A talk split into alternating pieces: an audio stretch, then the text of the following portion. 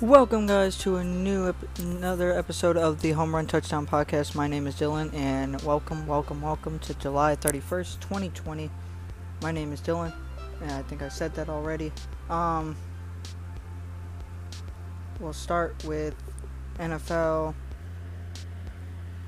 Nothing really going on with NFL. We'll go MLB. Um, well, Packers are at training tr- training camp. Um, MLB, you have uh, Rob Manfred, the commissioner of MLB, came out to the MLBPA commissioner saying that if nothing is controlled with this coronavirus outbreak with the teams, that he will have no choice to shut it down. Um, I'm not even gonna go on a rant with this. It's obvious. You guys know what I I think about it. Um, if they do shut it down, I blame it on the Marlins. I blame it on the governor of Florida, and I blame it on the MLB PA. So, um, and going on to the Cubs, we picked up a uh, Cody Allen. He was with the Indians back in 2016 when we faced them in the World Series.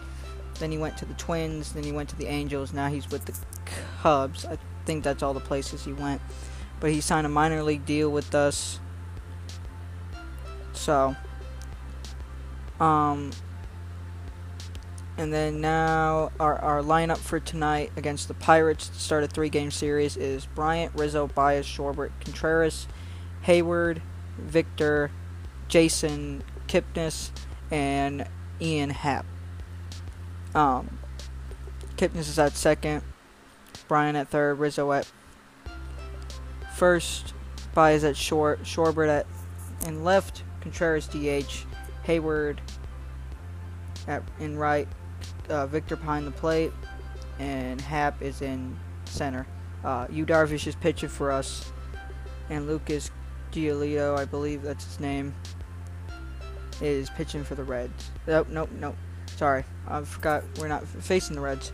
Um, I'm not sure who's face who's pitching for the Pirates, but we're at home this game, this whole series, the next series we got against the Royals for a four-game series.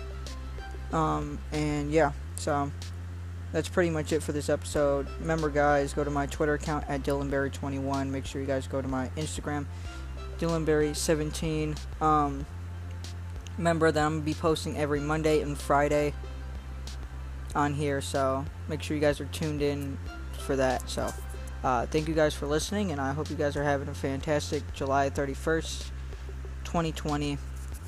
And I'll see you guys in the next one on Monday. See ya.